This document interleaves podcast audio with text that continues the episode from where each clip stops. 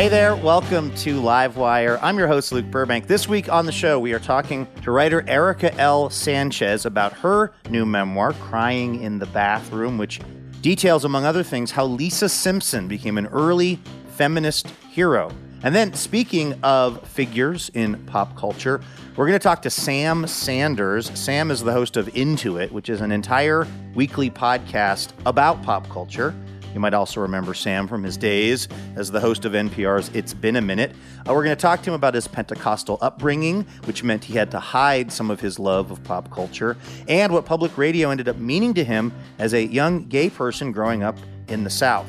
Then we're going to hear some music from one of our favorites, John Craigie.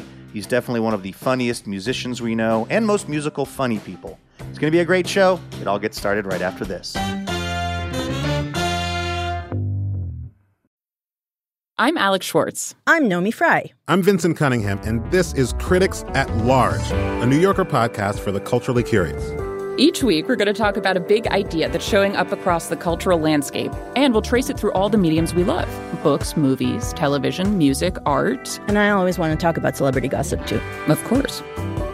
We hope you'll join us for new episodes each Thursday. Follow Critics at Large today, wherever you get podcasts.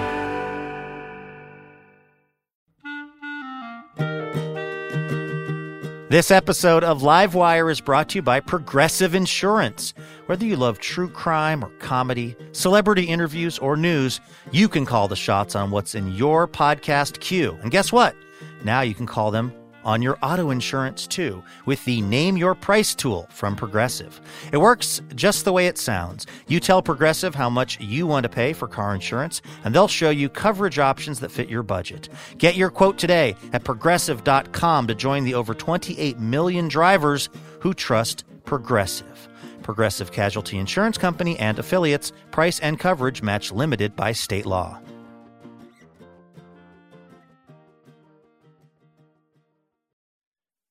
Hello, Elena. Hello, Luke. Very formal start to the show this week. Are you ready, my colleague, to play a round of station location identification examination? How can I but not answer in the affirmative?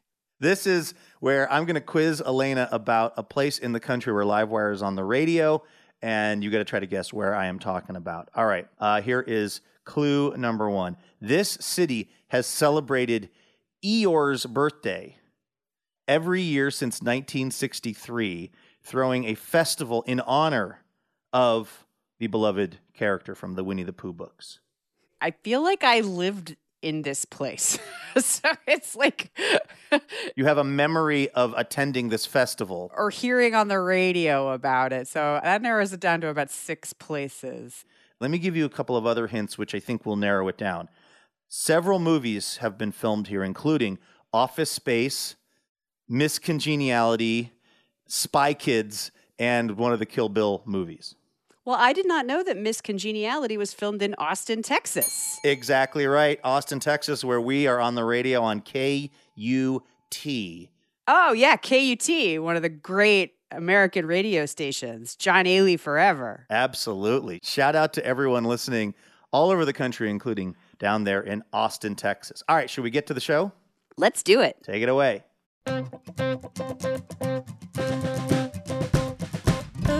From PRX, it's Livewire. This week, podcaster Sam Sanders.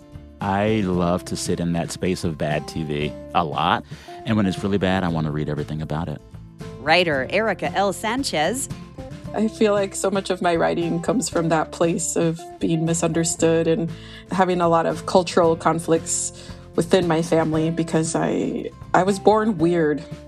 With music from John Craigie. I'm your announcer, Elena Passarello, and now the host of Livewire, Luke Burbank. Hey, thank you so much, Elena Passarello. Thanks to everyone tuning in to Livewire this week. We've got a great show in store for you. We asked the Livewire listeners a question uh, because we're going to be talking to Sam Sanders, who hosts a really great podcast about pop culture. We asked the listeners, what's a pop culture moment that lives in your head rent free? And we're going to hear the answer to that question coming up in just a few minutes. First, though, we got to kick things off like we always do with the best news we heard all week. This right here is our little reminder that there is, in fact, some good news happening out there in the world. Elena, what's the best news that you heard all week? Insect news. Okay. That's like my fifth favorite kind of news. you know, like we're always on the lookout for ways to bring pollinators back into the planet's existence and back into our lives because they're cool. And several European cities have come up with a pretty cool way to do this. Uh, I think it started in Utrecht, but uh, has sort of trickled into the UK. Cities like Oxford, Glasgow in Scotland, even uh, Derby up in Ireland have all started planting pollinator gardens on the roofs of bus shelters. So, you know, like you wait for a bus, it's like a pretty simple structure. It usually has like that kind of flat rooftop. They plant uh, native plant species that butterflies and bees like. And because it's the UK, the native species have great names like kidney vetch and self heal and wild marjoram. Oh my gosh. That's the name of the plants? Yeah, these are the kinds. I mean, obviously, maybe in Utrecht the plants are different, and Mhm. if we, you know, happen to pick up this practice here in North America, which I hope we do, we would have different native plants uh, that we would use. But those are the names of the the most attractive plants to bees, I suppose, over there in Blighty. But it's really, I mean, it's a great practice. It's actually kind of good for the environment in more ways than you would assume, in that the gardens, the rooftop gardens collect rainwater, and they also provide uh, more insulated shade. So they keep the urban heat rise of paved areas even cooler. So I really hope we get stuff started here to make that happen. I think it's a great idea. Anything you can do to create a little bit more organic life within the context of a place that's mostly, what is it called, impermeable surfaces. Anything you can do to green it up is good. In Corvallis, they have little planters on either side of the public trash cans. So maybe we don't have a bunch of bus shelters. I think we maybe have 10 total, but uh, maybe I should get on the horn and call my local representative and see if maybe I'll just show up there with a bunch of dirt and see what happens. I like that. A little community activism on your part. You're talking about insects on the show this week, and I'm talking about betta fishes because the best news that I saw comes by way of Tampa, Florida, where back in the, the spring, back in May, a, a freshman from the University of Tampa, a young person named Kira Rumfola, was flying back home to Long Island from Tampa because she's been going to college down in Tampa and she shows up at the airport and she's all excited to go home for the summer and see her family and all of that. But she's also got her betta fish, Theo, in tow. on the plane. Uh, well, she was trying to get on the plane. She's in the airport and she gets to the Southwest Airlines counter. And one of the folks who works for Southwest Airlines notices that she has this fish, Theo, who's described as deep blue and purple, very vivid, very colorful. This agent's name was Ismail Lazo. And Ismail said, I have some bad news. You cannot bring a fish on a Southwest Airlines flight. Like, apparently, you're allowed to bring a small dog and a cat, but you cannot That's bring it? fish. That's it. Peacock ruined things for everyone. Service fish is yet to be a category, I believe, at least for Southwest Airlines. And so poor Kira was sort of apoplectic because all of her friends had already gone home from college. And so there was nobody, and she's at the airport. She's ready to go, but she's like really bonded with this fish, Theo. Theo likes to sit in his bowl on the kitchen countertop. And when she does the dishes, she says he swims around the bowl really fast. It's like entertainment for him to watch her do the dishes. And she's like really has a strong emotional connection to this little betta fish. So uh, Ismail, being just a problem solver by nature, apparently says, okay, look, here's what I could do for you. I could just take care of the fish for the next four months. Me and my fiance, we've got room. We'll just like watch your fish. And then when you come back from Long Island to Tampa, you can pick the fish up. Oh my gosh. And so that's exactly what happened. They exchanged numbers. He takes Theo back to his place with his fiance. As soon as Kira lands in Long Island, she's texting, How is Theo doing? And they're like, He's doing great, although we're on our way to the store to get him a slightly bigger bowl. Just wanted to make sure he had plenty of room. And they also really started to become connected to this little betta fish. He also would like to watch them do the dishes and make their dinners and stuff. and so they just had a great summer watching Theo. And then recently, Kira returned to Tampa for her second year of university and uh, went over to their house and picked Theo up. I was afraid that this was going to end up in some kind of betta fish custody fight. No, when they interviewed Ismail about this, he said exactly what I was thinking, which was he was like, it was fun to have the fish at our house, but I was very relieved when she came and got it because I was worried the fish, something was going to happen to the fish on our watch. You know, these things don't live forever. No. And like, you know, if somebody's fish, you know, expires due to natural causes on your watch, you feel kind of bad. So Theo is now back with Kira, uh, with her and her roommates, and is back to just living the life and everybody seems to be doing just fine. So, that right there, a little fish babysitting, is the best news that I saw all week.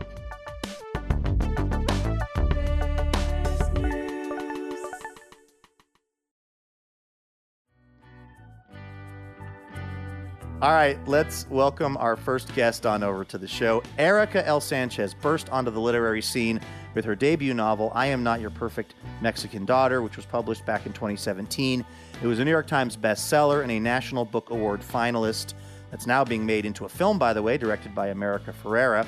More recently, Erika is out with a critically acclaimed memoir in essays titled Crying in the Bathroom about her life growing up near Chicago as the child of Mexican immigrants and her journey to create a stable, fulfilling adult life for herself while also dealing with mental health issues. Erika L. Sanchez, welcome to Livewire. Thank you so much.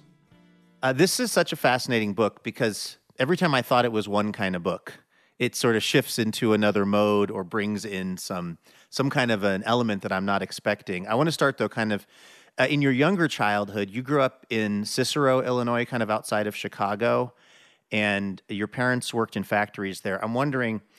Do you feel like you sort of made sense to them, the kind of kid that you were in the world? no, absolutely not.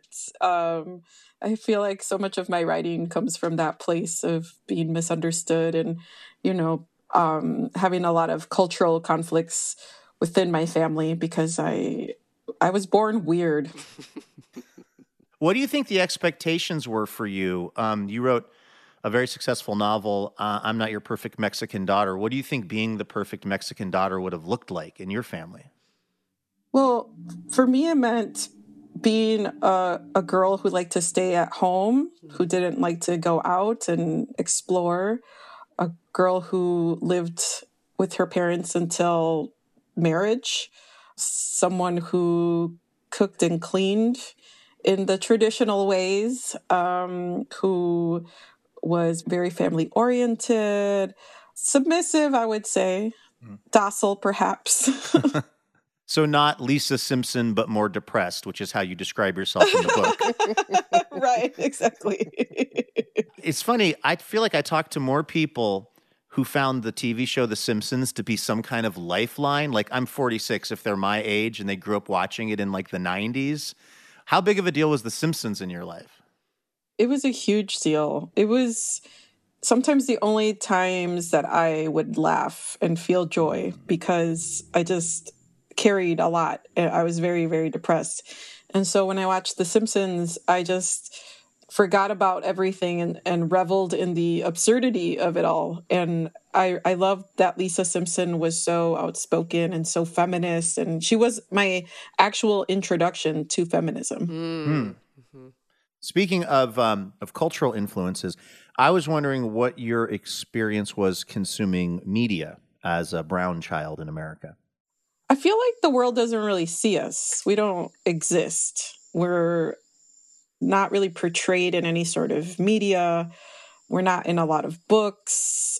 It felt very lonely to, you know, be brown and to belong to this culture, um, my parents' culture, and and my culture too, but also try to belong to American culture. It was just mm-hmm. this really confusing state and i i think that was part of the reason that i started to write is because i needed to find a place for myself because i felt like i had no place and so that's what you know began my writing career i suppose just that feeling of alienation and feeling like i don't matter we're talking to Erika L. Sanchez here on Livewire about uh, her latest book, Crying in the Bathroom.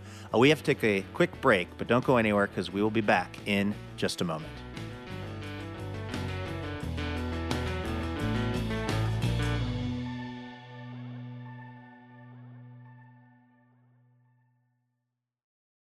Hey, Elena.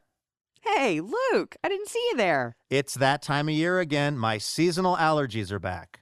Oh, congratulations. But also, it's our spring member drive, which is happening right now through May 17th. oh, I like that much more than seasonal allergies. Yeah, if you are not yet a member of Livewire's League of Extraordinary Listeners, well, now is the time to do it. Why? Well, because this League of Extraordinary Listeners uh, is what keeps the lights on over at Livewire Inc., uh, which is definitely not the association that we are part of. I'm probably a 501c3. They don't let me near any of the paperwork or bookkeeping, and it's really better that way. Point is, we we are only able to keep doing this show because of support from our members, and we would love it if you could join us in that right now. Plus, there are all kinds of sweet perks, including uh, special discounted tickets to live recordings, on-air shout-outs, exclusive content. Uh, and Elena, uh, one more thing that, of course, we would not be a self-respecting public radio show if we didn't offer this. If we didn't offer the most iconic public radio swag of all time, a tote bag. True iconic status. Yeah, but it's not just any tote bag. This is like a really good tote bag. It's got a second zipper, an internal zipper. Yes, whatever you want to put in the tote bag, that's your business, okay? What we're Mm-hmm. here to talk about is you keeping Livewire going. So head on over to livewireradio.org to see the various member levels. It does not matter how much you are giving every month to Livewire, it just matters that you do it because it goes a long way for us. So thank you. Vacations, weddings, birthdays, and reunions. Oh my, there's so much going on. Get the most out of your spring plans by stocking up on pre alcohol now. ZBiotics pre alcohol probiotic drink is the world's first genetically engineered probiotic. It was invented by PhD scientists to tackle rough mornings after drinking. Here's how it works when you drink, alcohol gets converted into a toxic byproduct in the gut. It's this byproduct, not dehydration, that's to blame for your rough next day. ZBiotics produces an enzyme to break this byproduct down. Just remember to make ZBiotics your first drink of the night, drink responsibly, and you'll feel your best tomorrow. Go to zbiotics.com slash livewire to get 15% off your first order when you use livewire at checkout. ZBiotics is backed with 100% money back guarantee, so if you're unsatisfied for any reason, they'll refund your money, no questions asked. Remember to head to zbiotics.com slash livewire and use the code livewire at checkout for 15% off. Thank you to ZBiotics for sponsoring this episode and our good times.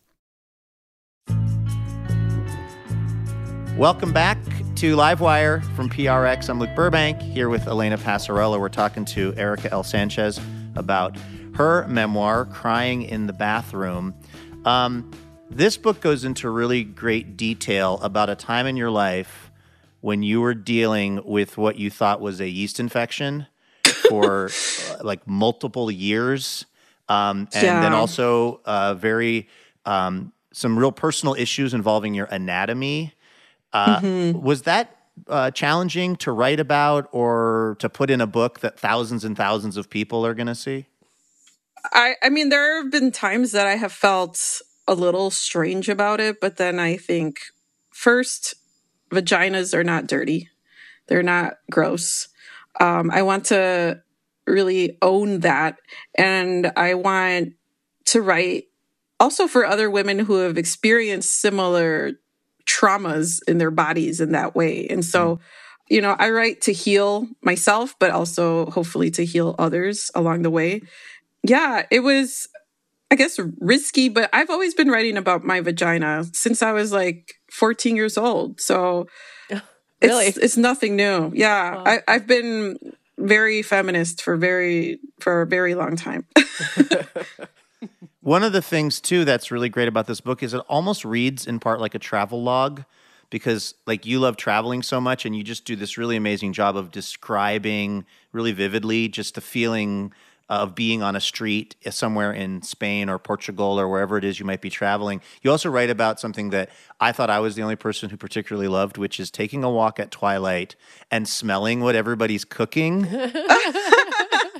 yeah, yeah, it's an amazing experience. I highly recommend. Uh, and then you go home hungry and you just eat a nice dinner. It's a beautiful thing. I will like take a walk to try to figure out what I want to have for dinner because I will smell what everybody else is doing and it'll start to give me some like thoughts. That's an interesting idea. I've never done that. Where do you think you got your wanderlust from? And also, do you feel was it a, a bit of a coping mechanism based on the depression that you were dealing with? Yeah, I think it was definitely partly the fact that I felt really anxious a lot of the time. I felt depressed. I, I, wanted to be elsewhere, you know, just to escape myself, but I never could. And so that was the funny part. And and also I really loved to see the world. I loved to see new things and meet new people and be influenced and I just had this very expansive sort of spirit that you know didn't really make a lot of sense because I was poor. And so how were you going to travel when you're poor? It's just very difficult. And so I had to figure out ways to do that. Eventually it's uh, revealed or you're diagnosed uh, with bipolar 2 something that you had thought and everyone else had thought had been depression have you found uh, effective ways to try to manage that? I mean, you write in this book about being hospitalized and having a really, really difficult time um, getting through your day. Are you in a better place now, or is this just something that you'll need to manage? Well, I think that the procedure, the ECT, was really life saving for me because it allowed me to feel like myself again. And I, I, I feel like I I was really frightened uh, during that time to not be who I was again. And so that jump started. I don't know how it works. The science of it is a mystery to me. But well, can whatever, we also just mention for folks that I know that's uh, electroconvulsive therapy, right? Something yes. that I think is called shock treatment pejoratively, like in the past. But so you actually had that procedure. What does that What does that feel like, and what did it do for your brain, as far as you can tell? It made me able to function. It, it, wasn't painful. It wasn't coercive. Like it gets a bad rap because of its history, right? But um, I mean, all of this was completely consensual. Um, I, I wanted this procedure, and I felt like it was the only way to get out of this hole that I was in. And so it sort of reignited something in my brain. It's hard to really explain how that came to be, but I felt different. I felt like I could experience joy. I could you know, talk to friends. I could eat food, you know, like mm. even the simplest things were very, very difficult when I was depressed. And that shifted. Uh, one of the things about this book is every time it goes into a really serious subject matter and you start to think, okay, well, now we're now we're being serious, you'll just have a line like you write about traveling solo through Europe, just trying to find some peen that like makes me laugh out loud. Was that intentional? Of like how you wanted the rhythm of the book to be in terms of the lightness with also the more serious parts of it? It wasn't intentional in that I I really thought deeply about it because that's just who I am. I can't go too long without cracking a joke. And I don't want the reader to go too long without feeling some light. Mm-hmm. You know, like it's absurd to be alive. It's absurd to be human. Let's laugh about it. Yeah. You know, I had fun writing those lines. I had fun making myself laugh. And so it's great to hear. Uh, we're talking to Erika L. Sanchez about her memoir, Crying in the Bathroom. This book ends with like a really beautiful letter kind of to your daughter. I'm just wondering what it's like for you to be generating books and things, uh, poetry out into the world the kind of stuff that maybe you would have really wanted to have seen when you were a young brown girl growing up in America. Like to get to be creating the stuff that you wish you would have had. What's that feel like for you? I feel like a great amount of responsibility in a sense where I know a lot of people, a lot of young women in particular, uh, look up to me. They they love my work. They tell me so, you know, and it's it's beautiful. I, I'm so grateful. So I just try to be very conscious of that and and to be grateful for it, and also to understand like what what that actually means. That my words are are very important to them. And so mm. It's it's a little daunting at times. Like, now what do I write? You know, right? How about an episode of The Simpsons? Mm. They take guest writers. I wish I wish I could be on The Simpsons. That would be my dream come true. well, this is a really incredible book. It's Crying in the Bathroom by Erika L. Sanchez. It's a memoir. Erika, thanks so much for coming on Livewire. Thank you so much. That was Erika L. Sanchez right here on Livewire. Her memoir, Crying in the Bathroom, is available now.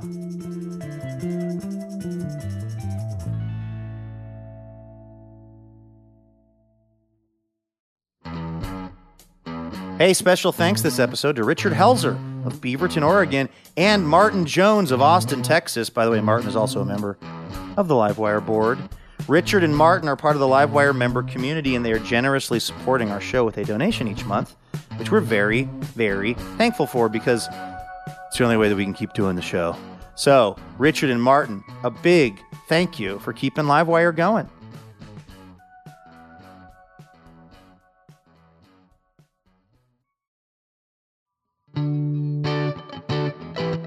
This is Livewire. As we do each week, we asked our listeners a question because we're going to be talking to the great Sam Sanders about pop culture.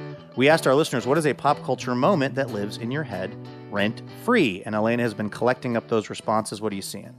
How about this one from Allie? Allie can't stop thinking about J Lo's green dress on the red carpet. We can never seem to get away from that dress, and that that is true because I don't know when she wore that. It was like 20 years ago.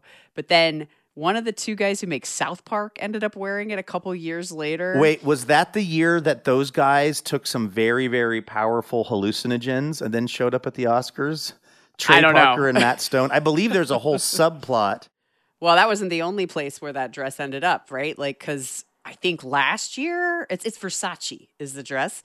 Lo, who is now in her 50s and making all women in their 40s mad, she wore the exact same dress in a fashion show. And then my favorite television show of all time, RuPaul's Drag Race, on its most recent season, somehow one of the queens, Kerri Colby, got a hold of that dress and wore it on the runway.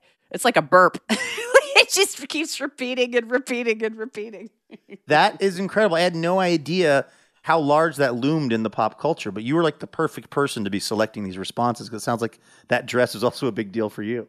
Well, me and Allie must be tuned into the same channels. Yeah. What's some other moment of pop culture that's just been kind of living in someone's head?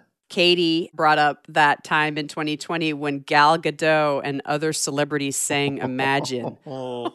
I mean, I, I totally understand the spirit with which that was intended, which was to put something together that was comforting to people in some way. But I don't know if I can remember something that's had more the opposite effect of what they were going for. This was, of course, right at the beginning of the pandemic. We were all very terrified and stuck at home and just trying to live day to day. And then you had all of these mega famous, mega beautiful celebrities singing into their iPhones. And it did, did not have the intended effect. okay, what's uh, one more bit of pop culture that's been living in someone's head rent free? Okay, Drew has got my number on this one.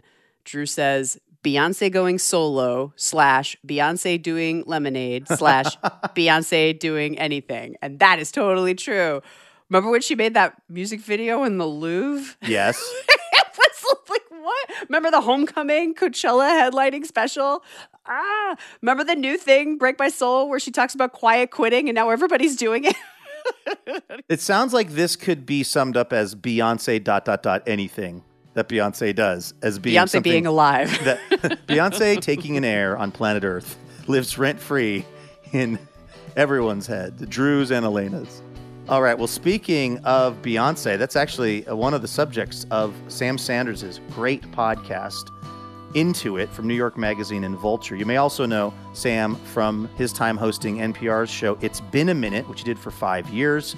These days, he not only hosts Into It, but also Vibe Check, a show that he co hosts with Saeed Jones and Zach Stafford, where they talk about what's going on in the news and pop culture. We have been fans of Sam's for years and are so excited to welcome him to Livewire. Sam Sanders, welcome to the show. It is so good to be here. Thank you for having me.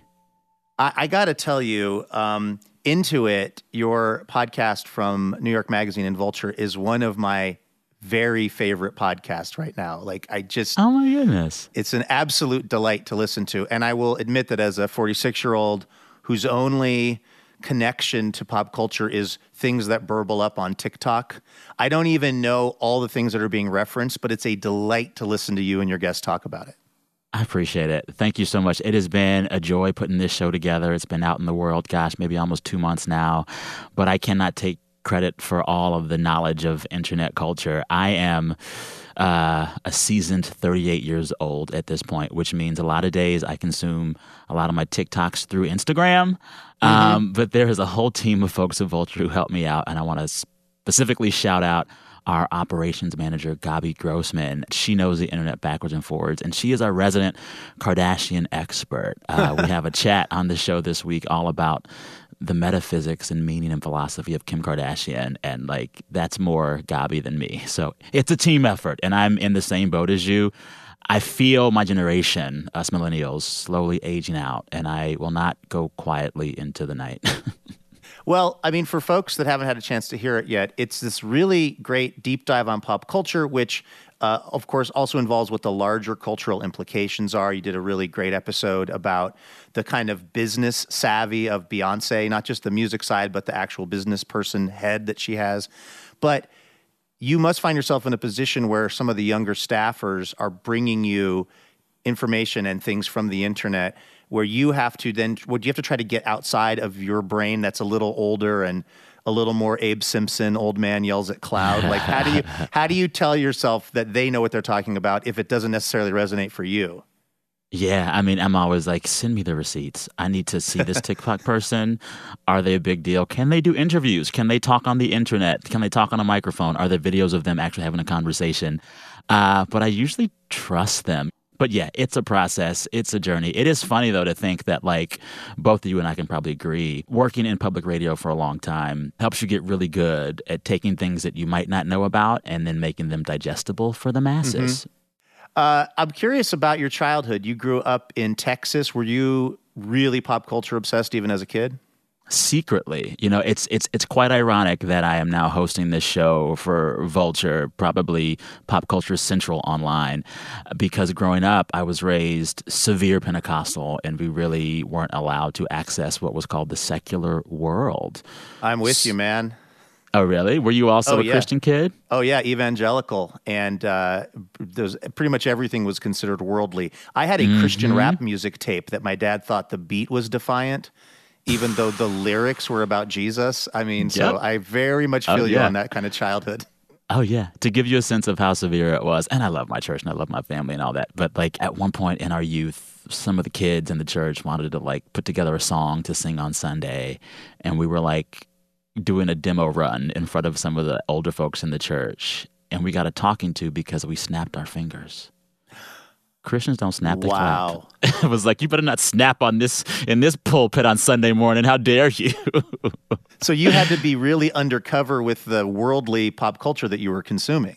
Oh yeah, it was so undercover. So my mother was the church organist at our Pentecostal church. So we were there whenever the doors of the church were open, and we, as a rule, weren't allowed to really consume any music that was not Christian or gospel, and we really couldn't watch too much TV because it was too too risque, and we couldn't like go to the movies or go to school dances. But what I would do, because I was a music head, and I would like sneak as a kid and like watch MTV and VH1 behind the music. My way to get music to listen to was when my mother would take my brother and I to the mall. My dad never went. He stayed home. He was napping. Uh, my mother would go shop at like Lane Bryant or August Max Woman. And I would sneak over to Sam Goody or like Hastings and I would buy CDs and I would put them in the back of my underwear and I would bring them home. And the little Walkman that my parents assumed I only listened to gospel music on, I would take it into the bathroom and for hours listen to like the pop music and R&B of my youth. And I'm sure my mother and father thought I was either severely constipated or like nonstop masturbating, but that's how I got my music education. so to now have a show where I get to get paid to talk about popular culture, how ironic. I think the Lord loves that. Um, how'd you get into radio? Oh gosh. I remember exactly what it was. And it's funny, it was also kind of tied to church. You probably know this artist if you're an evangelical or former evangelical. We grew up listening to the music of Carlton Pearson. Uh, he was uh-huh. a prominent evangelical minister, an alum of the crazy conservative Christian university, Oral Roberts University. Yep. And his church, it was called Azusa Street something. They had a run of pretty good gospel albums that my mother loved, and I loved them too. And I remember just in my youth hearing him and his music and his choir in his church. Um, growing up, if my mother was driving, we only listened to gospel music. If my father was driving, it was only news radio. But when I began to drive my parents around, I got to choose the station. And I'll never forget driving my mother to church one Wednesday night.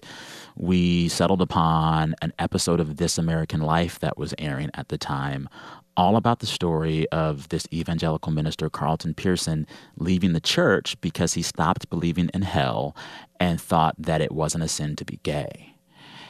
And my mind was blown. I didn't think that, like, what I thought was news radio and what I saw as this world of gospel could happened together.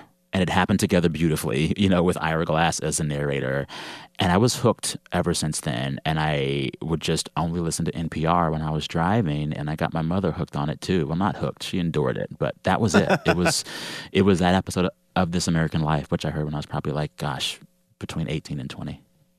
We're talking to Sam Sanders. He is the host of Into It from Vulture and New York Magazine, and also one of the co hosts of Vibe Check, which he hosts with Saeed Jones, friend of Livewire and delightful human being, and also Zach Stafford. Yeah. Um, did you know you were gay at the time when you were listening to that This American Life piece as a teen? Oh my God, I knew I was gay. Yeah, I knew I was gay. I remember my first crush. It was on this other kid in like third grade. I knew I was gay back then. I think I needed or had to perform straightness up until I was like not at home and not in Texas and could like pay my own way. But yeah, I knew. I always knew. Well, I because I'm just wondering that must have been an intense experience for you to be in the car listening to someone talk about uh, like leaving the evangelical movement because they did not personally believe being gay was a sin, and you're this closeted kid in Texas and you're sitting in the car next to your mom. I mean, were you? Did you think she was on to you? She was always on to me.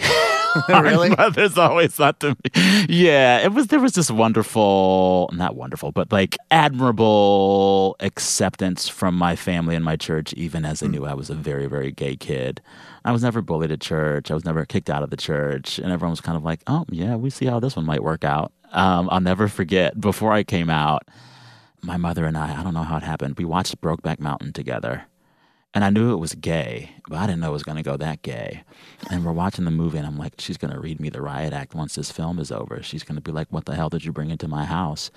The movie ends, and my Pentecostal church organist mother looks at me, eyes full of tears, mm. and she says, I just don't know why they can't be together. And I was like, what? I just said, me too, girl. But I knew that at some point when I came out, she'd be okay with it. And she was. Wow, I'm really happy for you about that because it can go so differently for a it lot of so differently. people. Um, I I love pop culture, but I also sometimes feel a little um, insecure about my love of pop culture because you know there's a war in Ukraine and there are so many scholarly articles to be read about the world, and I'm just like, you know, really watching 13 different camera angles of if uh, Harry Styles actually did spit on Chris Pine. Like, ha- What's your what is your feeling uh, about the kind of legitimacy of pop culture as as something that we study and talk about?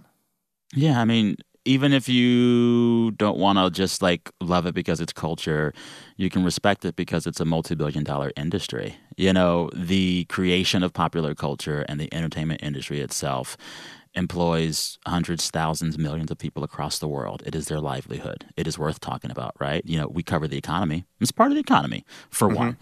Uh, and for two, popular culture and entertainment gives us the script on how we perform ourselves. It tells us how to be. It gives us these templates and archetypes and sometimes stereotypes of how to inhabit our bodies and our lives and our communities. I didn't know how to be gay growing up. Rocky Horror Picture Show and Fame and VH1 taught me how to even imagine that world, right? And so I think, especially for people from marginalized backgrounds, it is uh, it, it's the creation of possibility models that is actually really important uh, to young people's self esteem and to their growth as fully realized individuals. Um, and then on top of that, when I think of the current news market, we have more than enough journalists covering breaking news, don't we? Yeah, we do.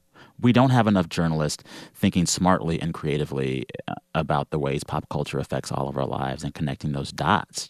When I even think about the movement for Black Lives and the Black Lives Matter movement and the death of George Floyd and pushes for criminal justice reform, our notions of the police and what the police should mean in everyday life are informed by shows like Cops and Paw Patrol those things mm. tell us how to think about law enforcement writ large. You can't have a conversation about changing the role of law enforcement in this country without addressing that messaging and what it means, yeah. right? So it's all connected. And that's just one example. I just realized something, Sam. Somebody is in their car right now and they're like, oh, sweet. It's been a minute is on. Yeah. I'm wondering, I mean, that is, that's, and that show continues and it's still really great. But you you walked away from that very very successful thing, which is hard to do these days in public radio, which is to create a hit show. Um, did you just want to be able to say things like Ben Affleck is dead behind the eyes, which I heard you recently say on an older episode of Into It? like, do you just are you just did you just want the freedom of of not being on a NPR show? There are a few things going on. I mean, I think in general, I didn't expect to do one show forever. And I think what had quickly happened once the show became successful, I think, you know, we got on, on over 400 public radio stations. You know, you realize the NPR model of success is like if you make a thing that works, you keep it going. They kept Car Talk on the air even after one of them died. And no shade on that. I love Car Talk. But I wanted, and I've always wanted a career for myself where I'm trying on new hats every few years. I just do, right?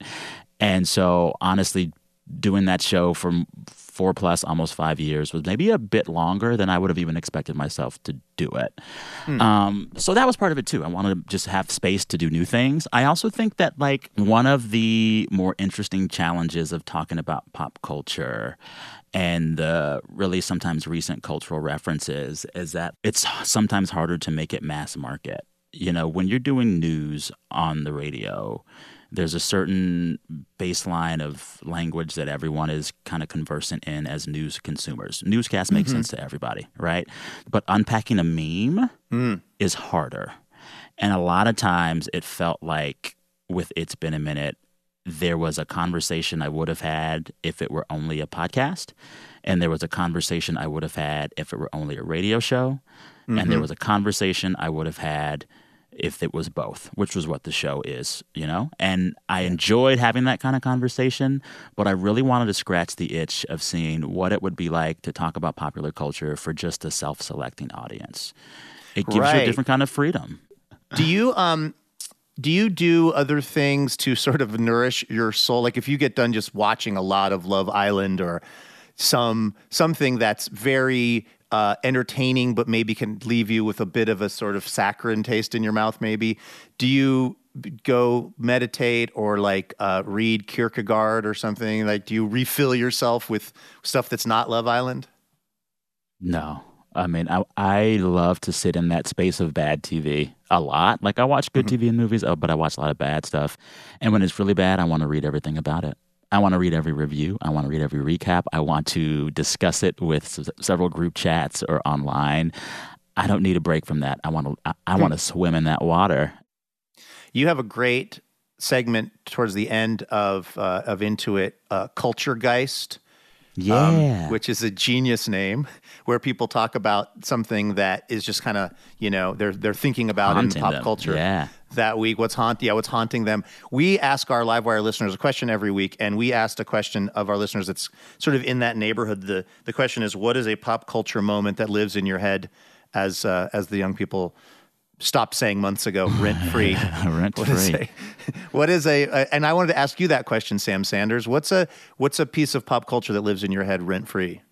Yeah, yeah. I would say my Culture Geist this week, uh, or the thing I just can't get over this week, the thing that I'm stuck on, whatever we want to call it. It is whatever's happening with Mark Wahlberg's career have you noticed he's in way too many Netflix films right now? Here's what I can tell you, Sam. I was on a flight from Tennessee last week, and the guy next to me was watching some kind of heavily Catholic film with Mark Wahlberg. Father and Stu. Father Stu. Mark Wahlberg and um, and Mel Gibson in it, and the guy on the plane next to me was sobbing. Oh my god! And I was ready to move aisles. it was like, yeah, it was, and, it, yeah. and I was like, "What is going on with Mark Wahlberg?" What I watched, I was just seeing it without the sound. Yeah, this is what's crazy. So I am on Netflix several times a week, even though it's no longer my favorite streamer. But I've gotten like pushes from Netflix to watch not one, but two Mark Wahlberg movies like this week and last week. One with Kevin Hart, the other where he plays a Catholic priest named Father Stu. I think there's been some others. It feels like he's making too many movies. And then on top of that, I keep seeing ads on Twitter to download this Catholic prayer app he's launched where you can like Huh. pray the rosary with Mark Wahlberg. And that got me interested. I was like, why is this man working so hard in stuff that isn't at all boosting his signal? I Googled some more. He also has a used car dealership in Columbus, Ohio. I have so many questions about Mark Wahlberg's career right now. Namely, does he owe somebody a lot of money? What's going on here? That's what I'm obsessed with. I don't think I like any of the stuff, but I want to know what's the rationale behind his weird performance of Mark Wahlberg in this moment. I, and he also, I think, he also has that burger chain, Wahlburger. Is that him or Yes. his brother Donnie? This man is working too hard, and I have questions about it. Yeah. Well, those questions get answered each week on Into It, Sam Sanders' podcast over from Vulture New York Magazine. And also, you can catch him on Vibe Check with Saeed Jones and Zach Stafford. Sam, um, I, it breaks my heart to tell all of the people listening that this is actually Livewire and not It's Been a Minute. Oh, my goodness. But uh, we are huge fans of yours, and thank you so much for taking the time to chat with us today. Oh, man, it is so fun to be here. I'm a huge fan of yours as well. This was delightful. Thank you. That was Sam Sanders right here on Livewire.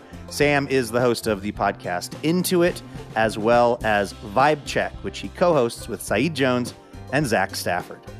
I'm Luke Burbank here with Elena Passarello. We have got to take a very quick break, but don't go anywhere because when we come back, we will hear music from John Craigie. Stay with us.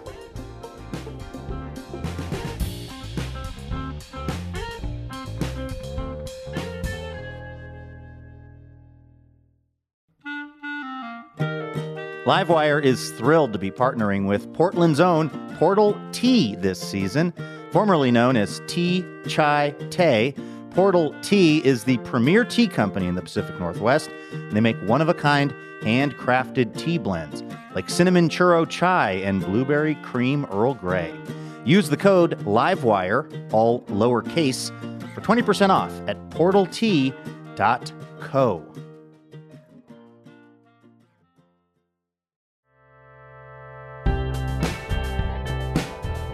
Welcome back to Livewire from PRX. I'm Luke Burbank, here with Elena Passarello. Our musical guest this week has been called the love child of John Prine and Mitch Hedberg. He's played with Jack Johnson. He's gotten fan mail from Chuck Norris. Uh, he describes his style as humorous stories mixed with serious folk. And his latest studio album, Mermaid Salt, which I have absolutely been loving since it came out, is available now. Take a listen to this. It's our conversation with John Craigie, recorded earlier this year in front of a live audience at the Alberta Rose Theater in Portland, Oregon.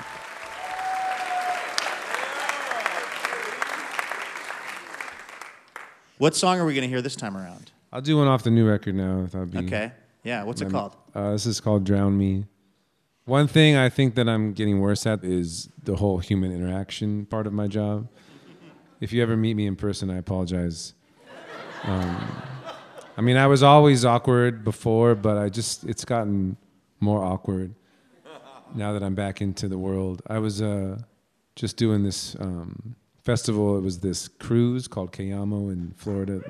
Yeah. It was weird because uh, it was at sea, and I don't normally perform at sea. I would say roughly 100% of my shows are on dry land.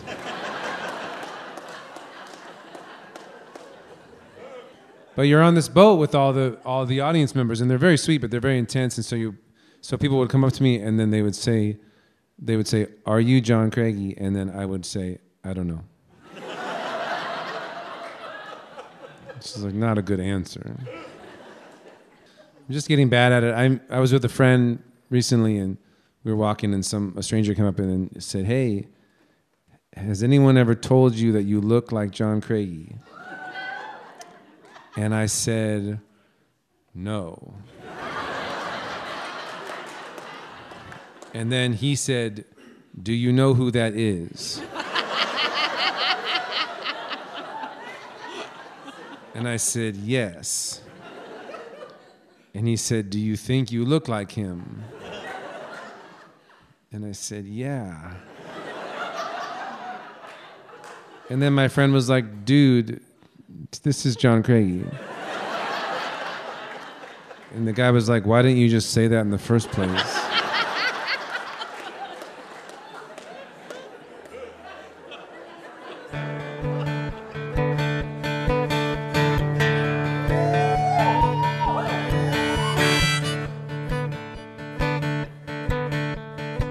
This air is tainted, I don't want another breath. Wrap your legs around me till I'm almost dead.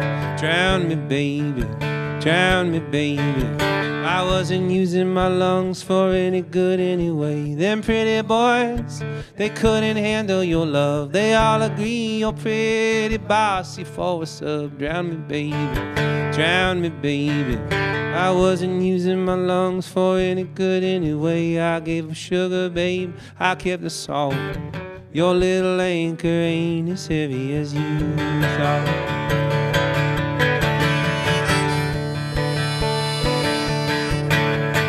Stepdaddy wasn't a man, he was a cigarette. This world smoked him down till there was nothing left. Drain me, baby, drain me, baby. I wasn't spending my cash on any good anyway. He smacked your mama up, she came back with a gun. Karma's a bitch, but man, it get the job done. Drain me, baby, drain me, baby. I wasn't spending my cash on any good anyway. You look stuck, girl, don't let the boat sink.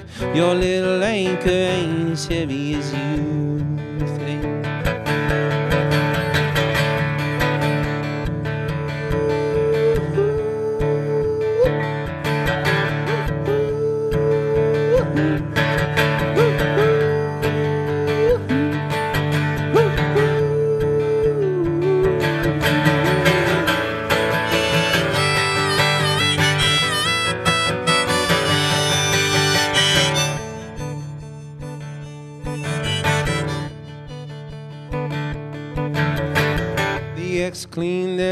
Up, isn't that nice? They want me back, I'm nice, but I ain't that nice. Break me, baby, break me, baby. I wasn't using my heart for any good anyway. First of all, child, I never said I was a saint. Second of all, don't you gotta be dead to be a saint? Break me, baby, break me, baby. I wasn't using my heart for any good anyway. Last time I checked, girl, we're both still breathing. Your little anchor ain't as heavy as your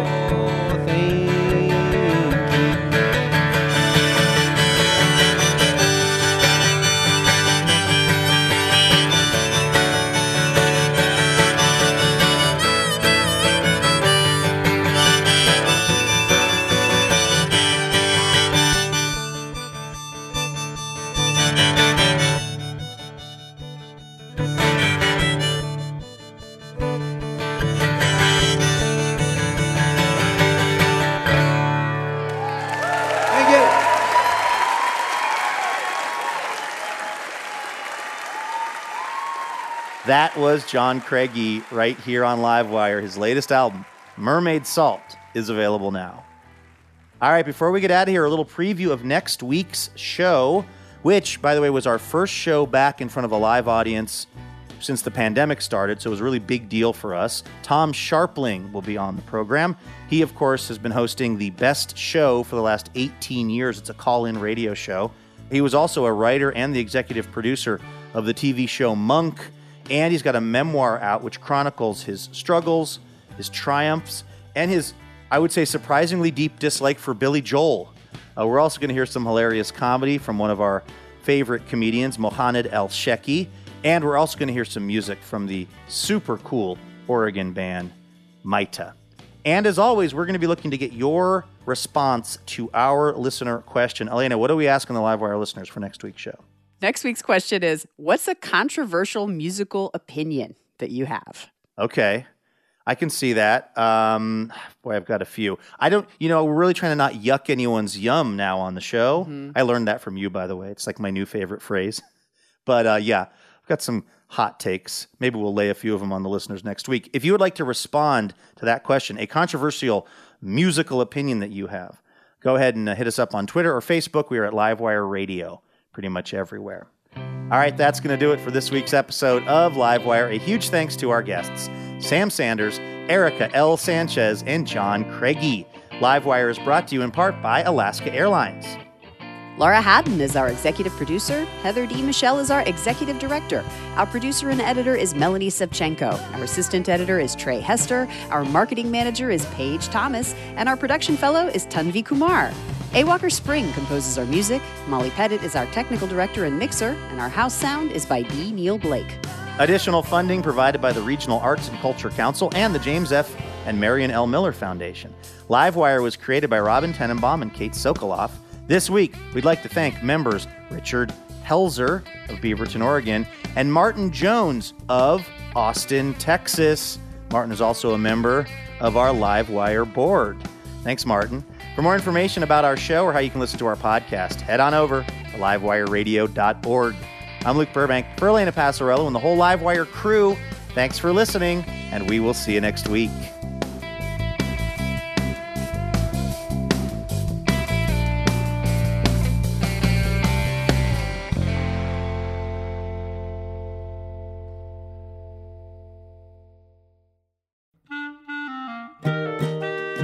Dear Livewire, when we first met, I was really shy. I had no idea we'd spend so much time together or that you'd be one to fill my heart with, with joy and make me want to be a better person. Oh, I'm sorry, I didn't know you were here. I was busy reading a review from one of our many, many rapturously smitten listeners. Oh, wait, actually, no, sorry. This is from Elena. Anyway, the point is, uh, it would be really helpful if you wanted to leave us a review. Feel free to say really nice things about us, and uh, we'll even read them now and then on the show. So you might hear your review of Livewire read on the program itself. Uh, reviews help other people hear about the show, and then we can keep doing this for a long, long time because we love having this job. Uh, thank you so much if you've left a review, and if you're about to leave a review, you can go ahead and do it right where you get the podcast.